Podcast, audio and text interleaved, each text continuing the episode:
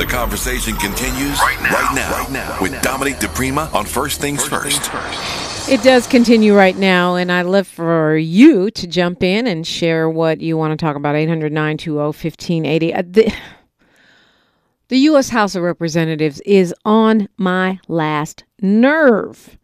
When we, when we wrapped up yesterday, uh, before passing the mic to Tavis Smiley, the House of Representatives had um, nominated someone to be their new speaker, uh, Representative Emmer. And before the day was over, before there was even one vote taken on the floor, this guy had to step down because he did not have the votes. In today's um, Republican Party, he might be considered a moderate. I'm laughing because there was nothing moderate about Representative Emmer other than the fact that apparently for five minutes one time he admitted that um, Donald Trump lost the election. Now they got a new guy up there today, another day, another nominee. Mike Johnson is his name. Uh, he's from Louisiana. He's a Republican. They say he's well-liked. So it's a popularity contest. Apparently it's not about policy, but who has less enemies in the junior high school that is currently the Republican uh, caucus inside of the U S House of Representatives. Our Congress currently not functioning. But just because everybody likes them, still no guarantee. It's like, um, well, someone likened it to the mafia, but it really is, for me, it's more like, I don't know that much about the mafia. Maybe that's why. It reminds me of gangs because it's like, these ten blocks belong to this uh, faction of the Republican Party. These ten blocks belong to that faction. Those corners belong to that faction. There are factions within the Republican Party, not just the uh, so-called Freedom Caucus and the so-called uh, norm Team Normal, but all of these little spin- splinter groups and and then factions within the factions. So, um... right now, it's this guy, uh, Mike Johnson, that after Tom Emmer from Minnesota sat down and said, nah, he's not going to be able to win this. And so we'll see. Maybe by tomorrow we'll have another person. Um, right now, it's kind of funny because it's so ridiculous, but it's also really problematic uh, because there are, you know, first of all, we're paying a whole bunch of jokers to sit up there and wait around for Republicans to figure out who's going to be the leader. They're not going to be sensible enough to go on and just let five more people come over to the D side of the aisle and and nominate, uh, confirm Hakeem Jeffries, who seems to be the grown person in the race every single time. But the politics are so partisan right now in Washington, uh, not to mention, you know, the puppet master, Mister Orange Loco himself. Um, so we shall see. This is not looking good. I do think um, that they're probably going to end up with some kind of compromise, uh, meaning that maybe that we'll have a temporary speaker for a really long time in order to get work done. Um, it would be hilarious if somehow Kevin McCarthy got back in. Hilarious, funny, haha, but also funny, problematic. Okay, maybe we need a palate refresher. Uh, well, it's, to me, it's a big palate refresher. All of the um, legal troubles of the forty-fifth president. But I love these stories. Um, there is a an activist organization that has decided to pay off ten million dollars worth of debt for three thousand Morehouse College students, says. The White House and the president continue to struggle to figure out how to overturn, how to forgive student loans with the, an extreme conservative uh, U S Supreme Court. Thank you, Mister Trump. Mister Trump wants to give party favors to the wealthy in the form of tax cuts while forcing a low income and black people and other people of color to pay their student loan debt with interest to the last penny. So um, this organization called Debt Collective, it's a, a debtors union, um, in conjunction with a group called Rolling Jubilee Fund, um, bought the debt for two thousand seven hundred seventy-seven former students of Morehouse College for men um, through the fall semester of twenty twenty-two. That was almost ten million dollars. And some of those debts go back decades. And that's the kind of thing that hobbles people from moving up, um, you know, financially, economically, educationally even, because you're maxed out on loans, you're maxed out on credit, you can't get a house. Maybe those extra um, several hundred dollars a month would make all the difference in the world for your family, but you've got to put them into paying off student loans if you want to say, stay sound uh, in your credit rating and your viability. Um, and student loan debt is one of the few types of debt that doesn't disappear when you declare bankruptcy, right? So it's even more problematic uh, for low-income folks. You can't make it go away. Student loan debt and tax debt. Those are the two things that don't go away when you do a, a Chapter eleven or Chapter seven bankruptcy. They stay. You can get rid of credit card debt. You can get rid of other kinds of loans, but not student loans and not tax debt.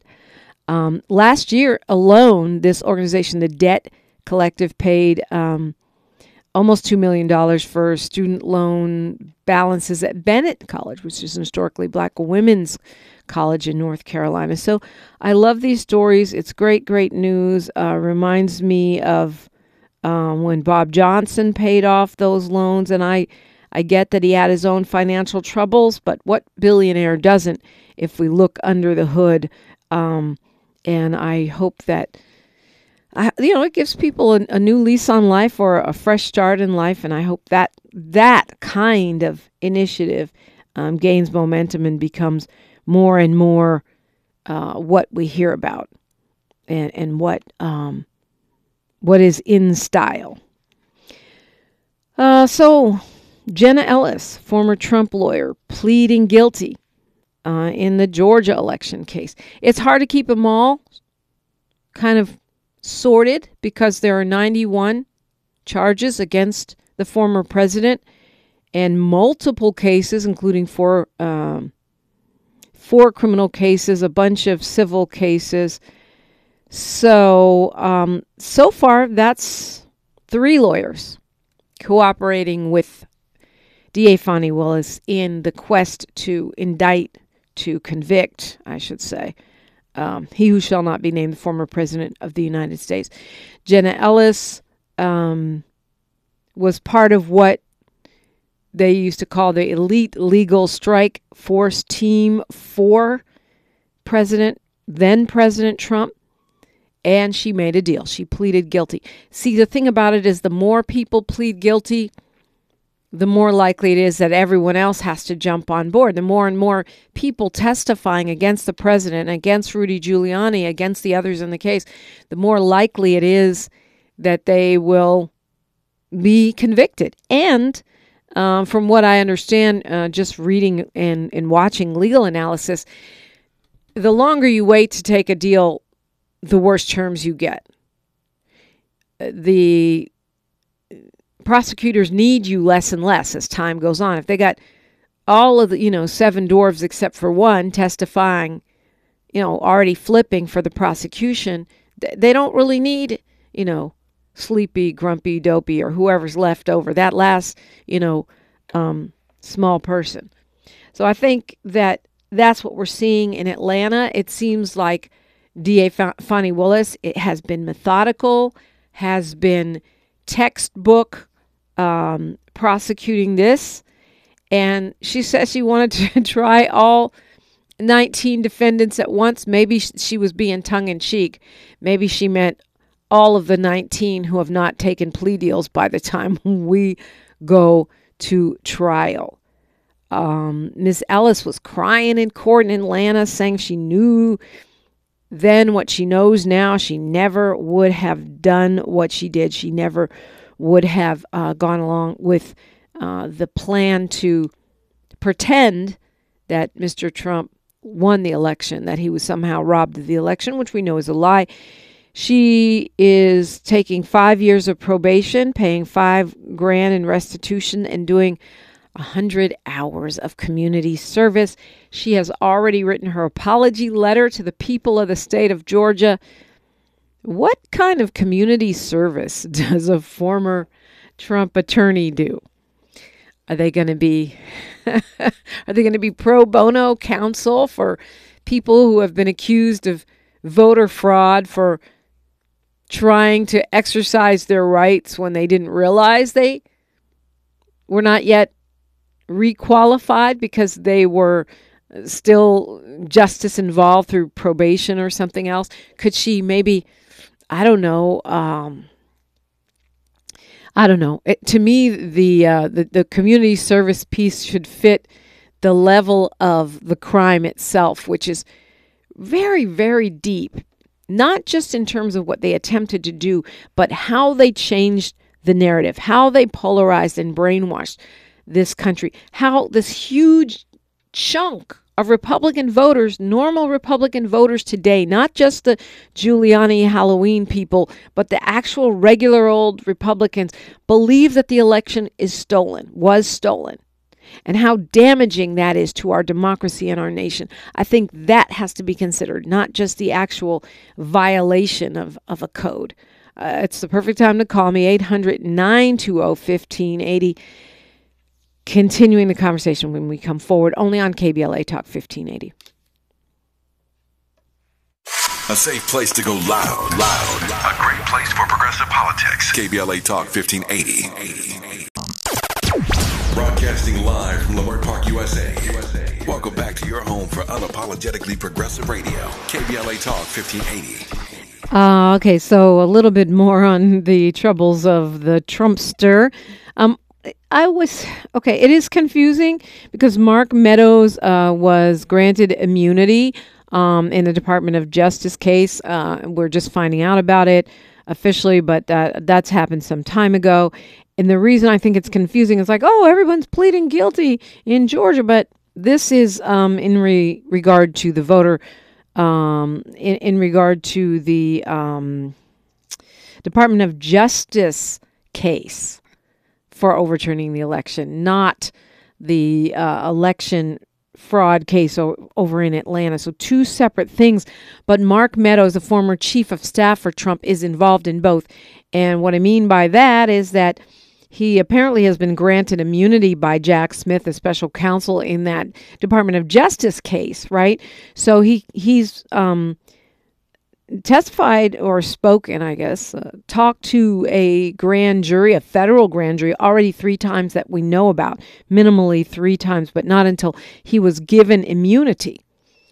Now we see why he was so keen to have his Uh, Georgia case moved to federal court. I don't know. I'm not a lawyer, but it seems to me if you have immunity, I don't know if that would transfer over. But in any case, he didn't get that. So he's still facing charges in the state court in Georgia. So that means that, uh, or actually it's uh, county, uh, Fulton County. Let me be clear. That means that uh, he is involved in both cases. He does not have immunity in the Fulton County case. Fani Willis has not made a deal with him yet. So he's still facing exposure there. And um, I wonder how whatever he has told, this is when I know it's time to get a lawyer in here again. I wonder how whatever he has told um, federal prosecutors and the grand jury, how would that impact him in Georgia? Because if that information is out there, he, it seems like he he um, he's between a rock and a hard place. That's what it seems like to me. Okay, so no, right, right here it says any information he gave before the grand jury can't be used against him in a federal prosecution, but it doesn't mean that it can't be used against him in the Fulton County um, prosecution. He hasn't pleaded either way in Georgia, and he um, is waiting for trial after the, the judge denied his request to move there. So it seems to me the former chief of staff is between a rock and a hard place, and it feels like the more people flip on Trump, and they are flipping higher and higher up the food chain, Sidney Powell, um, Jenna Ellis? Uh, could it be Giuliani next? It just, the the fire is on the feet of the former president, for sure that. Um, Hamas freed two Israeli women. Um, and they described their experience, the terror of the attack um, by Hamas, and then their experience inside those tunnels. Um, and of course, now everyone is hoping, praying, wishing that the rest of those people being held hostage will be freed unharmed. Those women, of course, are probably very freaked out. I would be, um, but they're they're they're unharmed, physically unharmed, um, and and so it's interesting to see how that's reported. Um, of course, it's terrible to be terrorized and kidnapped, but the fact that they were fed and bathed and clothed, it's. Uh, It raises questions. That's, let me say that. I was surprised that President Barack Obama weighed in on Israel. Um, he doesn't have to. He's not the president anymore. And and I feel like he's been pretty restrained about weighing in on anything through the tr- Trump and Biden years for the most part. Um, what um, President Obama, who's clearly a centrist, not a progressive, said was that the... Um, Israeli military strategy could backfire because any strategy that ignores the hu- human costs could ultimately backfire. Um, he did a written statement that was posted online. He said the the humanitarian, the terrible, terrible humanitarian outcomes of cutting off food, water, and electricity in Gaza could, quote, further harden Palestinian attitudes for generations, erode global support for Israel, and play into the hands of Israel's enemies, undermine long-term efforts to achieve peace. It is hard to talk about this situation because anything you say is considered controversial. Anything you say can be used against you. But yet, things that seem like common sense, like a ceasefire, like calling for a ceasefire, like calling for peace, are now considered controversial. Um, but I, I, you know, I have to call for peace. I also think that we have to be diligent in saying that because we say free Palestine, it doesn't mean that we're anti-Semitic. It doesn't mean we're anti, it doesn't even mean we're anti-Israeli, just anti-Netanyahu. Who is there? Trump. Trump on steroids, that we are anti um, the de- denial of human rights, that we are anti the dehumanization of an entire group of people, Palestinians. And I, I, I'm glad to hear more in mainstream media people saying, and even the president saying, that Hamas does not equal Palestinians. Palestinians and Hamas are not the same. Uh, the U N chief, Antonio um, Guterres, said that Israel is is uh, doing clear violations of international law. That was a quote, in Gaza. Um, he also said, quote, protecting civilians can never mean using them as human shields, of course referring to Hamas. And then he said, it does not mean ordering more than one million people to evacuate to the south where there is no shelter, no food, no water, no medicine, and no fuel, and then continuing to bomb the south itself. He also said, and this uh, surprised me, we're talking about the uh, U N chief here, that the October seventh attack on Israel did not happen in a vacuum. I think it's a good way of putting it because I do not think that anything justifies the murder of civilians, the terrorizing of civilians. But I do think what he said is you have to look at what's going on in context. He said the Palestinian people have been subjected to fifty year, fifty-six years of suffocating occupation. And he added, though, He said their grievances could not justify the appalling attacks. Well, apparently Guterres um, upset the Israeli ambassador, who called his comments shocking and called for him to resign.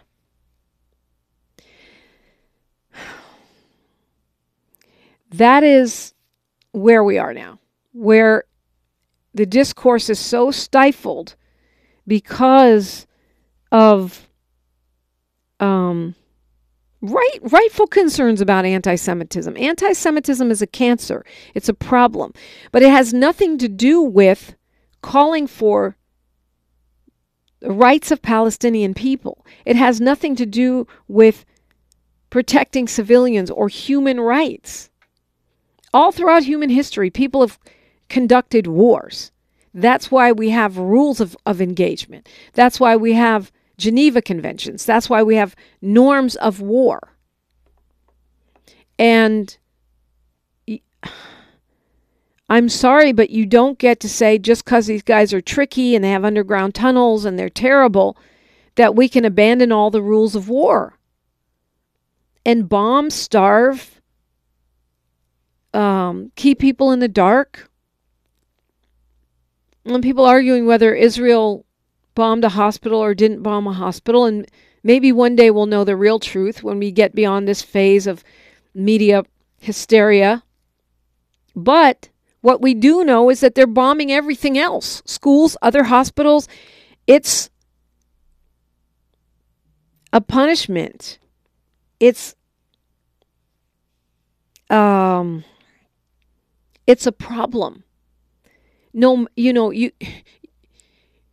No matter what horrific attack one suffers, one doesn't get to say, well, they did it, so I'm going to do it too, or I'm going to do worse. And when I hear people say that Israel is going to wipe Hamas off the map, I what I hear is they're going to wipe, wipe the Palestinian people off the map. Not because I'm sympathetic to Hamas, which I'm not, even though plenty of people have pointed out we shouldn't have to always say that, but I don't mind saying it. But I understand why people push, push back on it. I don't have a problem with it. But if wiping them off the map means obliterating the entire territory that we now know as Palestine and so many of its people and its children, then that's not that's not viable. You have to find another way forward. If you're going to live in a country or a territory, because Israel is one country and they have the right to sovereignty, and the Palestinian territories are a, should be a sovereign nation, they should have the right to defend themselves, and they should also have sovereignty. But they're side by side. They're they're all around each other, right? Um, Arab uh, countries surround um, Israel, and but think about the Civil War. After the Civil War, Confederates and Union loyalists lived together in the same country. Does that mean you get, maybe I don't know? It's true the U S failed to to fully protect black people from the Confederates. But at, you can't just, the, the way to security is not wipe the entire South off the map. The way to security is to legislate, repair, reparations, whatever it takes to get us to where we can be one, or where we can at least live uh, peacefully side by side. eight hundred, nine two zero, one five eight zero if you want to weigh in on this or anything else we are talking about. We've got freestyle phones going on. United Auto Workers strike expanding, and that trial starting for those five black police officer, officers who are suing the University of Washington. More on that when we come forward. K B L A Talk fifteen eighty. She's reclaiming her time on K B L A Talk fifteen eighty. More First Things First with Dominique DePrima when we come forward. Keep out of reach of children.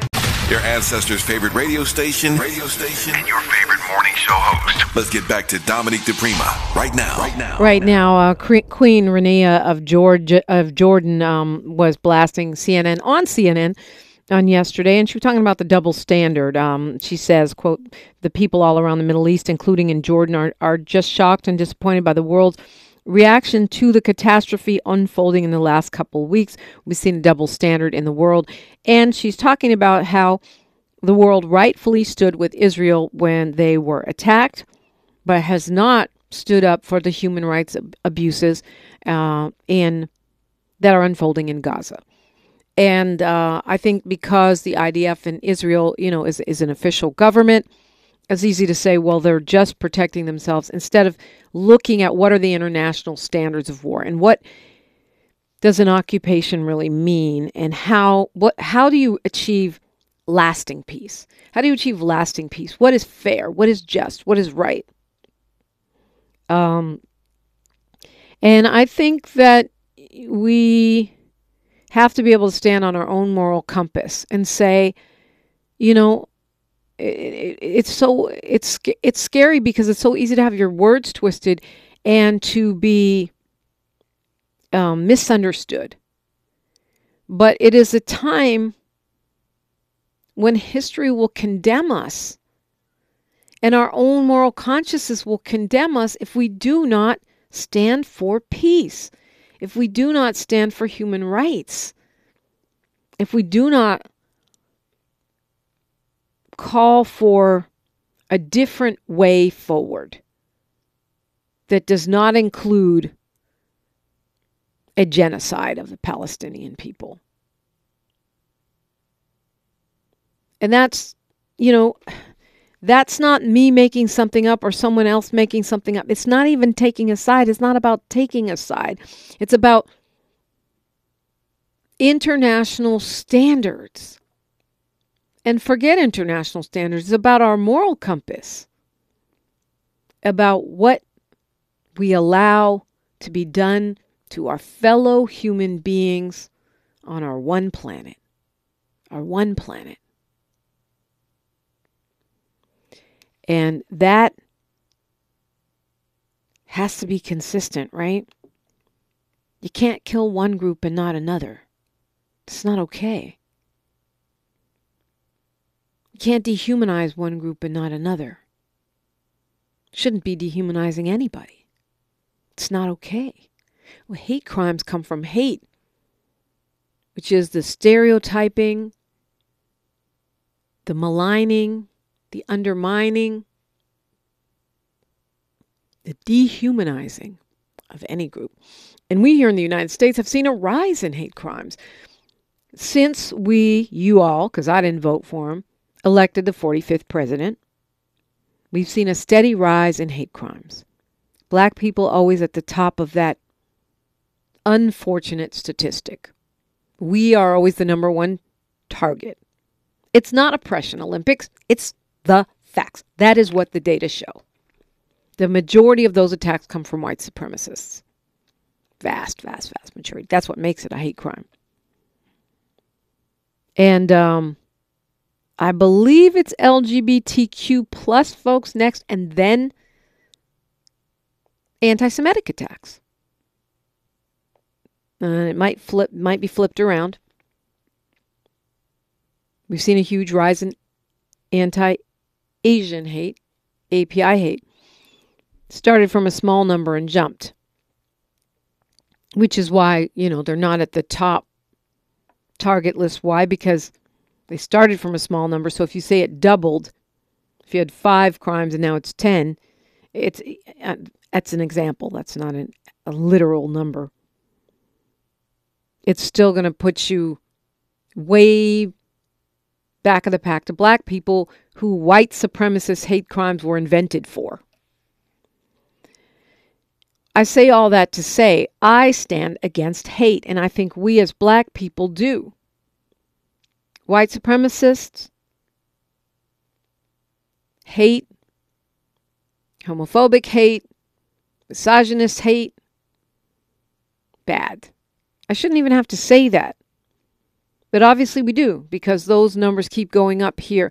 And so I feel like for us as the United States of America, the most powerful, of, if not the most powerful anymore, one of the most powerful countries in the world, We cannot have a double standard. We can't have a Queen of Jordan calling us out.